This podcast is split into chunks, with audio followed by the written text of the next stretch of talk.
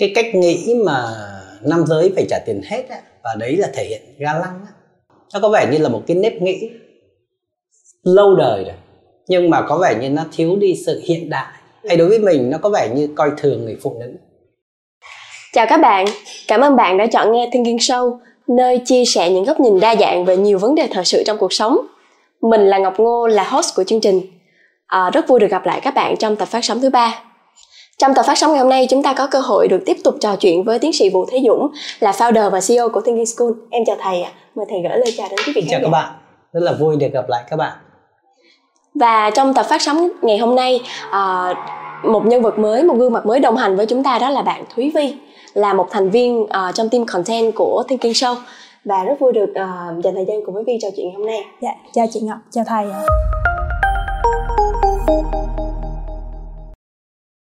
Uh, trong tập phát sóng lần trước thì Ngọc với thầy trao đổi cũng khá nhiều về ừ. chủ đề tư duy phản biện, về những cái ứng dụng và kết quả mà một người có năng lực này mà họ có được.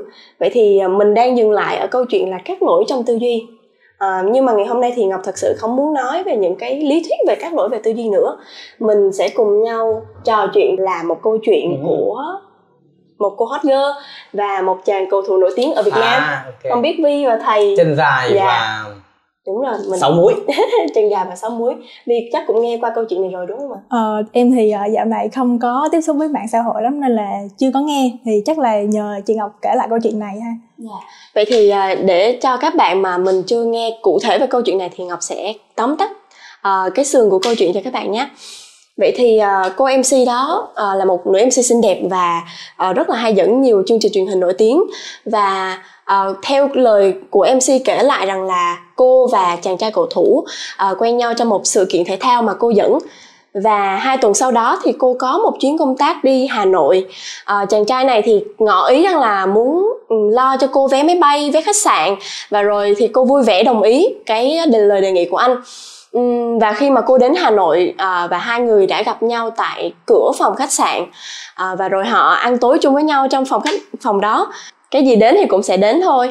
à, Chàng trai thì chắc chắn là muốn một vài gì đó hơn nữa, nhưng mà cô gái đồng ý. Các bạn đang nghĩ vậy phải không? Thực ra là không phải.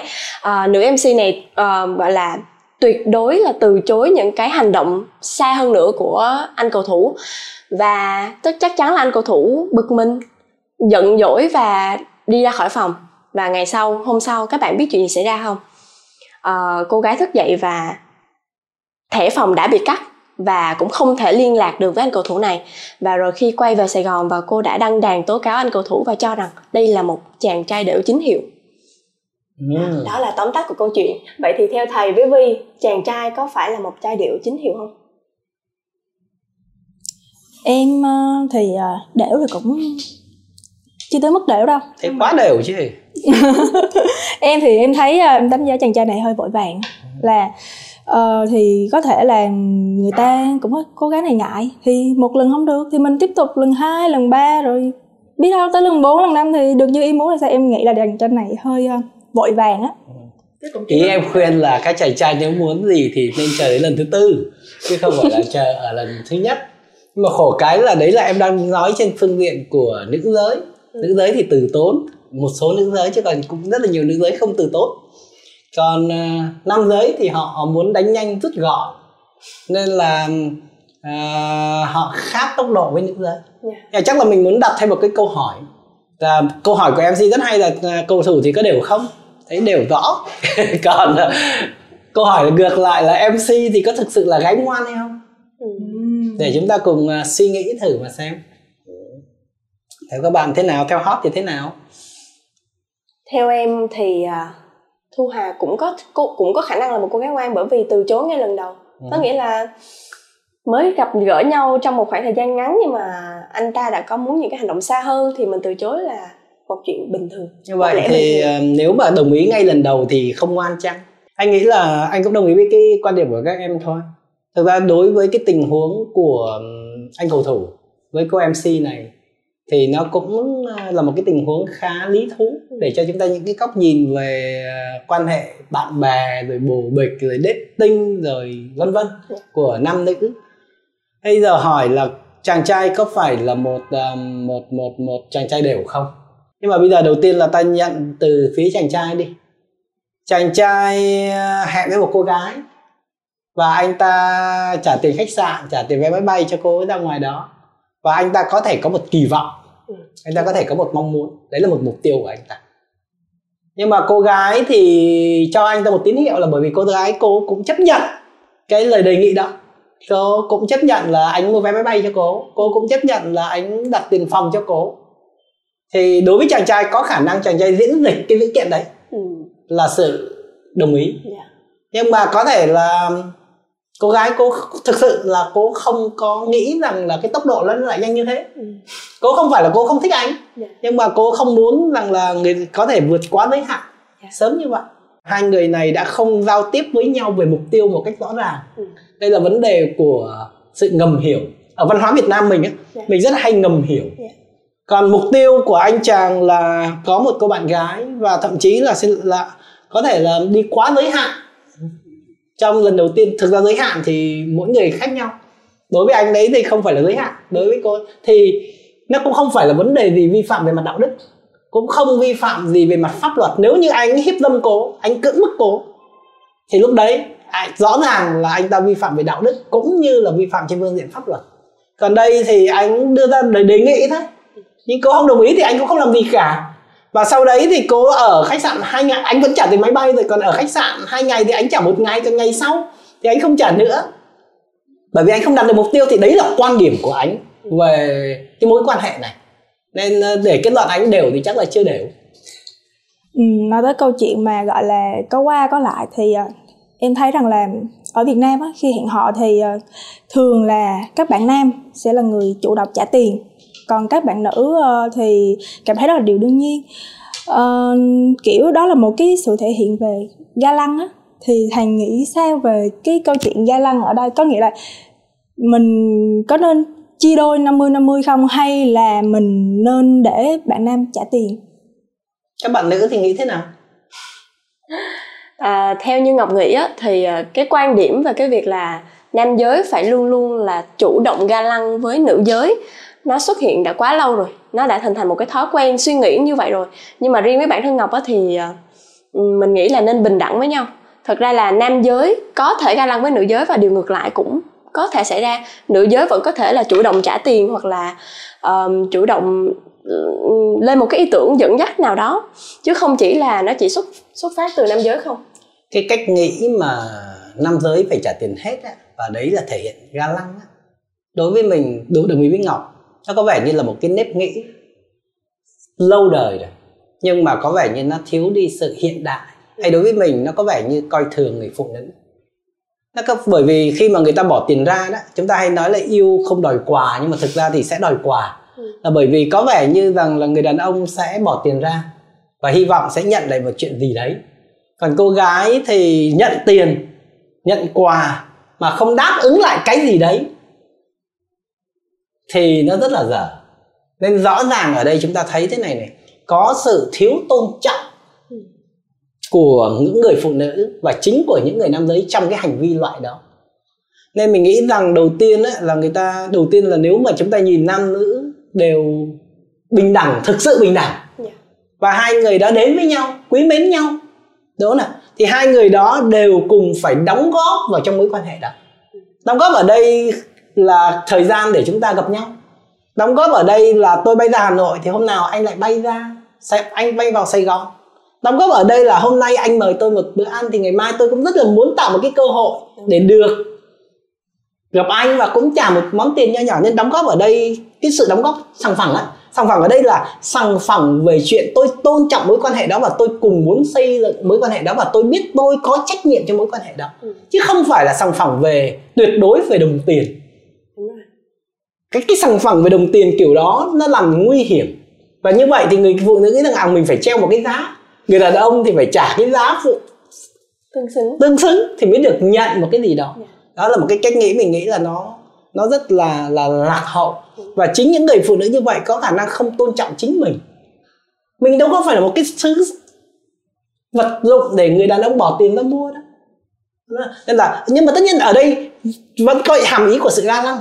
Người đàn ông người ta vẫn có một cái xu hướng về mặt sinh học là người ta muốn bảo vệ phụ nữ, người ta muốn làm những cái gì đó, chuyện đó bình thường thôi. Nhưng mà ở đây người đàn ông có thể kê ghế và làm một việc nặng, người phụ nữ thì lại take care, chăm sóc những cái chuyện khác. Nhưng mà trong đầu họ đó là sự bình đẳng, chứ không nên nghĩ rằng tôi đương nhiên. Tại và câu hỏi ngược lại cho các bạn là tại sao không nghĩ rằng phụ nữ nên ga lăng với đàn ông. Thế là ở đây chúng ta thấy, nếu mà ở ngày lễ tình yêu ở Nhật Bản có ngày lễ tình yêu trắng, có nghĩa là ngày đấy nữ tặng quà cho nam. Nên là, nên là cái cách nghĩ này.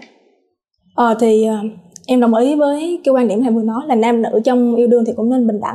Ừ. Nhưng nếu như mà trong cái trường hợp người nam theo đuổi một người nữ, ừ, thì người nữ có quyền đặt mình lên một cái thế ở trên và họ đòi hỏi từ người nam, thì thầy nghĩ sao về cái cái cái cái, cái ý đó?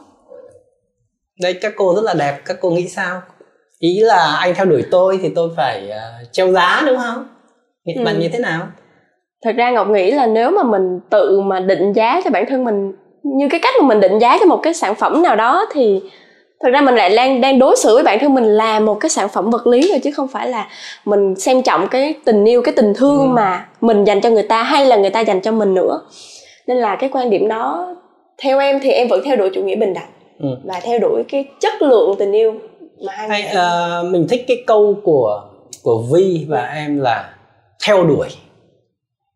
Trong văn hóa mình ấy, mình hay nghĩ rằng nam theo đuổi nữ, đời nào lại cọc đi tìm trâu.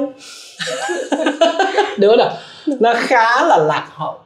Thực ra phương Tây là sự tìm hiểu, hai người cùng thích nhau.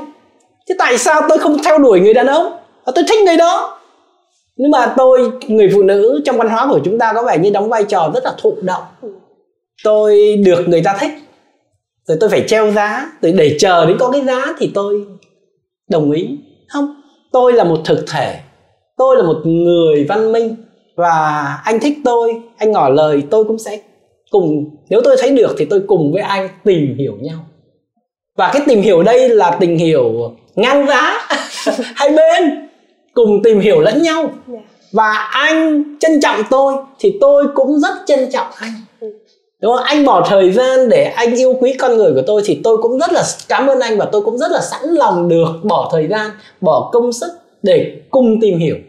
Và nếu không thành công thì thôi, nhưng mà nếu thành công thì chúng ta sẽ đi một chặng đường dài. Nên mình nghĩ rằng không nên, bây giờ mình nghĩ rằng phụ nữ hiện đại là theo đuổi đàn ông nhiều chứ.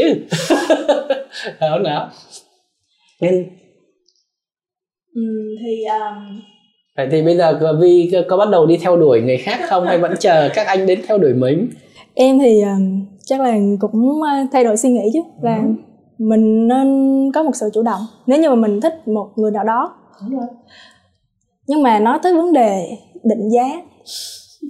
định giá thì phụ nữ thời xưa á, thầy nghĩ là chị Ngọc, em hỏi chị Ngọc nha, thời phụ nữ thời xưa cái giá quan trọng nhất của một người phụ nữ là gì? Sao lại hỏi phụ nữ thời xưa với chị Ngọc?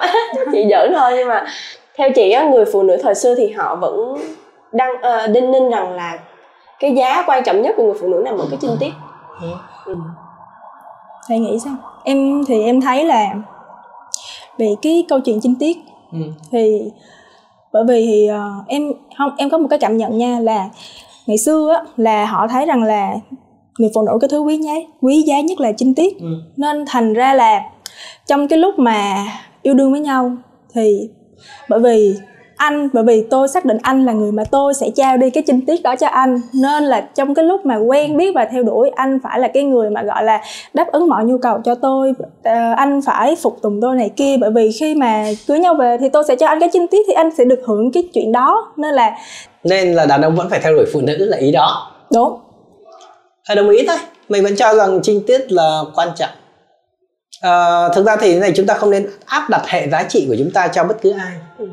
Sẽ có những người cho rằng trinh tiết nó chỉ là một tấm màng trinh thôi, không có ý nghĩa gì cả. Cũng có những người thì sẽ cho rằng trinh tiết là vô cùng quan trọng, được không nào? Nên là đây chúng ta đang bàn đến phạm trù quan điểm và đạo đức. Đạo đức thì nó không có một chân trị, mà nó là ở trong những cái hệ quy chiếu khác nhau. Ừ. Nhưng mà mình muốn mở rộng cái khái niệm của trinh tiết.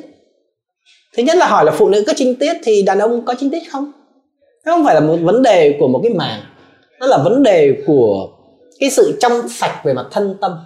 Giới trẻ phương Tây cũng rất là nhiều những năm sau này chúng ta thấy rằng họ có cách mạng tình dục, rất là thoải mái về mặt tình dục để họ giải phóng cơ thể, giải phóng cách nghĩ. Nhưng cũng rất là nhiều giới trẻ vẫn rất là truyền thống trong một cái nghĩa là họ muốn chọn yêu đương một cách nghiêm túc và chọn ra những cái người, một người thôi, yêu một người trong đời thôi, chọn ra một cái người và khi đã quyết định ở với nhau thì họ sẽ trao cho người đó cái trinh tiết của mình. Và trinh tiết đây được hiểu lớn hơn cái cái chữ trinh như của chúng ta, mà là trinh tiết về thân tâm. Và cả hai con người đó, nam và nữ, họ đến với nhau nó đều trong sạch. Đúng không? Họ trinh tiết không phải là thứ để mua bán, mà trinh tiết là thứ tôi giữ gìn cho bản thân tôi, tôi giữ gìn cho người yêu của tôi, để chúng tôi có một cái cuộc tình nó rất là trọn vẹn. Nên nó không, không phải là một thứ để tôi trao giá, bởi giá cao đến đâu mà cái đối phương nó không không không không trao cho mình chính ngược lại cái sự trong trắng của họ thì nó không không xứng đáng. Nên là cái cái sai ở trong cái quan điểm đối với mình là cái sai trong cái quan điểm truyền thống là gì? Cái chương trình đó, trinh đó tôi là một cái tấm bằng trình rồi lấy xong thì lúc đó và không đòi hỏi người đàn ông á phải đáp ứng lại là chính họ cũng phải dành hết thân tâm của mình yeah. cho người phụ nữ. Mà ok, anh phục dịch tôi đi, rồi tôi cho anh cái đó, còn anh muốn làm gì anh làm. Và sau khi người phụ nữ bị coi là mất trinh thì coi như là mình mất hết. Không, cái thân tâm của anh, cái sự trong trắng của anh, cái hết lòng của anh đối với một người mà anh yêu quý thì cái đó mới là cái giá trị. Và giả sử anh có chọn sai cũng không sao cả, anh chọn sai, anh đã chọn một lần trao cái cái cái niềm tin đó cho một người, nhưng mà cái tình cảm, cái sự nghiêm túc của anh trong tình yêu, trong lựa chọn bạn đời nó vẫn còn đó. Nên cái cái cái cái cái trinh đó cái, nó mình nghĩ rằng nó nó quan trọng hơn, ừ. nó giá trị hơn và nó đòi hỏi sự nghiêm túc của cả hai bên. Còn đây á, nó giống như đặt giá thôi. Và ok, anh được cái đó, anh muốn xài sao anh xài. Đó là thì thì nó lại không phải. Nên là quay lại cái cái ý đầu tiên của câu chuyện cầu thủ, em nói là anh ta cần phải kiên trì hơn. Đúng. Thực ra cả hai bạn cùng phải kiên trì. Cả hai bạn cùng phải kiên trì nếu họ thực sự muốn tìm hiểu lẫn nhau để tiến tới một cái gì đó xa hơn. Thì cả hai bạn cùng phải kiên trì. Đúng không nào? Chứ còn cái chuyện mà gọi là còn có thể là hai bên đã không không thực sự trao đổi với nhau để biết rõ mục tiêu của nhau. Có thể anh bạn uh, cầu thủ, xin lỗi là anh có thể là anh chỉ nghĩ rằng đây là một chuyện uh, một cuộc vui thôi. Tôi không nói rằng vui đó thì đúng hay sai với, bởi vì nó có thể đúng với người này và không sai với người kia. Nhưng mà bạn nữ bạn không đồng ý được thôi, chúng ta nên tôn trọng bạn nữ. Đó là, nhưng mà bạn nữ này, trong trường hợp này lại quay lại cái point rằng là có nên sòng phẳng không? À, sòng phẳng ở đây về mặt tài chính là nên, và như lúc nãy nói là sự đóng góp vào mối quan hệ mang tính chất dài hạn. Nhưng có những cái điểm là chúng ta mới gặp nhau có một lần thôi, mà chúng ta đã chấp nhận ngay người ta chi tiền cho chúng ta. Mà sau đó bạn cũng có giải thích là bạn có mua cái túi lờ vê gì đó. Nhưng mà khi chúng ta nhận cái điều đó, chúng ta đã không, bạn nữ đã thiếu đi nhạy cảm rằng à, mình nghĩ đấy là ga lăng của người đàn ông, nhưng đáng lẽ bạn nữ nghĩ rằng không, cũng có thể hành vi này là người ta kỳ vọng nhiều thứ hơn nữa. Nếu mà mình biết là người ta một hành động có thể có nhiều ý nghĩa thì mình sẽ chuẩn bị các cái phương án cụ thể để giải thích làm cho đối phương không bị hiểu lầm. Còn trong trường hợp này bạn đã mắc một lỗi tư duy là chấp nhận cái chuyện đó một cách rất đơn giản, và sau khi thấy rằng cái ý nghĩa của sự việc đó nó không giống như mình nghĩ thì bạn quy kết cho người ta là trai đều. Đúng không nào? Thì chỗ đó là chỗ bạn có khả năng mắc những cái lỗi về cách suy nghĩ. Nên là trong câu chuyện của cách suy nghĩ ở đây là gì? À, người ta tặng mình thì mình tiếp nhận chuyện đó, mình nghĩ là đơn giản, nhưng mà mình vẫn phải chuẩn bị cái hàm ý rằng à, cẩn thận, nó không đơn giản như mình nghĩ. Ừ. Đúng không? Và mình có cách thức để nói với anh rằng là không, em nhận của anh nhưng em vẫn biết cách để em làm cho anh không bị hiểu lầm và chúng ta vẫn có thể bước tới. Nên trong trường hợp này mình nghĩ là hai bạn đó cần đi học tư duy phản biện ở Thinking School. Thầy, thầy thấy cái lỗi tư duy trong câu chuyện này nó có phổ biến ở giới trẻ không này? À, mình nghĩ là khá nhiều. Ừ. Ví dụ bây giờ ta thấy rằng là một cái um, khi hai người tương tác với nhau yeah. thì người ta ở Việt Nam nó có một cái là trong nền văn hóa của mình là nền văn hóa rất là ngầm hiểu. Mình không có chịu nói thẳng ra mà mình cứ ngầm hiểu. Mà khổ cái là ngầm hiểu thì mỗi bên lại hiểu khác nhau. Anh này có thể anh đã từng tặng quà cho những cô gái khác và hai bên cùng ngầm hiểu giống anh. Ừ. Nhưng mà cái sự việc xảy ra là bởi vì cái ngầm hiểu đó nó nó nó, nó bị lệch đi. Nên đầu tiên rất là quan trọng là hai người nên trao đổi với nhau một cách thẳng thắn. Và, và còn nếu không trao đổi được vì ngại thì lúc đấy chúng ta phải chuẩn bị các cái phương án. Và trong trường hợp này, nếu là một người tự trọng á thì không nên nhận quà, nhận tiền của đàn ông vội. Ừ. Cái đúng không? Tất nhiên là mình không nói rằng bạn nữ thì không tự trọng, nhưng bạn đã trong trường hợp này có khả năng là bạn hành xử không khéo léo, nên bạn cũng có phần có lỗi của bạn chứ không phải không. Tại vì khi chúng ta nhận một món quà rất lớn của ai đấy thì cẩn thận là người ta kỳ vọng chúng ta trả lại cái điều gì đó. Ừ. Tất nhiên là chúng ta bảo là không, đối với tôi quà đó không lớn, tôi không biết nghĩa vụ phải trả gì cả, tại cho mà. Đấy là cách nói của chúng ta. Nhưng mà chúng ta phải hiểu rằng người ta có thể có kỳ vọng đấy. Và cũng phải khẳng định trong câu chuyện này này, anh chàng này anh cũng chẳng làm gì xấu, anh thì cũng đã mất tiền cho cô rồi, anh trả tiền khách sạn, trả tiền máy bay rồi, anh chỉ không liên lạc nữa thôi mà, đúng không? Anh đâu có đòi họ, anh đâu làm gì vào, đúng không? Và cô gái có vẻ như cô cho rằng là anh này thì hoàn toàn có lỗi, còn cô thì không. Rồi cô lên cô bóc phốt thì mình không hiểu là bóc phốt điều gì. Tại vì anh này anh còn độc thân chưa vợ và anh không có vi phạm pháp luật, cũng không vi phạm trên phương diện đạo đức gì về câu chuyện này. Nên là mình nghĩ rằng trong câu chuyện này thì bạn nữ có vấn đề về cách suy nghĩ, bạn có những cái lỗi về mặt tư duy và bạn cần điều chỉnh. Thầy, vậy thì làm nhiều người họ cứ mắc những cái lỗi như vậy nhưng mà không biết làm sao để mà biết được là mình có lỗi, cuối cùng là mình có lỗi và có lỗi gì. À, cũng giống như em có bệnh thôi, em phải đi khám bệnh, đúng không? Gặp bác sĩ, nên là em phải gặp bác sĩ Dũng. Bác sĩ Dũng mới chỉ ra cho em biết là em bị lỗi nào, bệnh nào. Thì thực ra ở Thinking School tụi mình có cái bài tự đánh giá.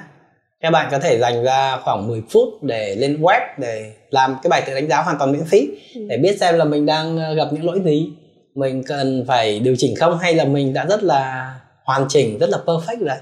Thì các bạn có thể thử cái đó. Dạ. Vậy thì các bạn có thể tham khảo cái đường link làm test năng lực tư duy phản biện miễn phí hoàn toàn tại phần comment ở phía dưới nhé. À, chủ đề hôm nay mà ba thầy trò mình bàn bạc cũng khá là thú vị rồi. Nhưng mà em nghĩ rằng là còn rất nhiều lỗi về cách nghĩ mà ừ. nó tồn tại ngay trong cuộc sống hàng ngày, như là trong công việc, trong học đường, trong đời sống gia đình. Vậy thì chắc là mình để dành phần này cho tập phát sóng tiếp theo. À, và tất cả các bạn xem, quý vị khán giả mình có câu hỏi nào liên quan tới những cái vấn đề mà không thể nào giải đáp được thì mình cứ để lại ở phần comment để cho các host của chương trình à, cùng nhau giải đáp nhé. Cảm ơn các bạn. Cảm ơn các bạn và hẹn gặp lại. Hẹn gặp lại.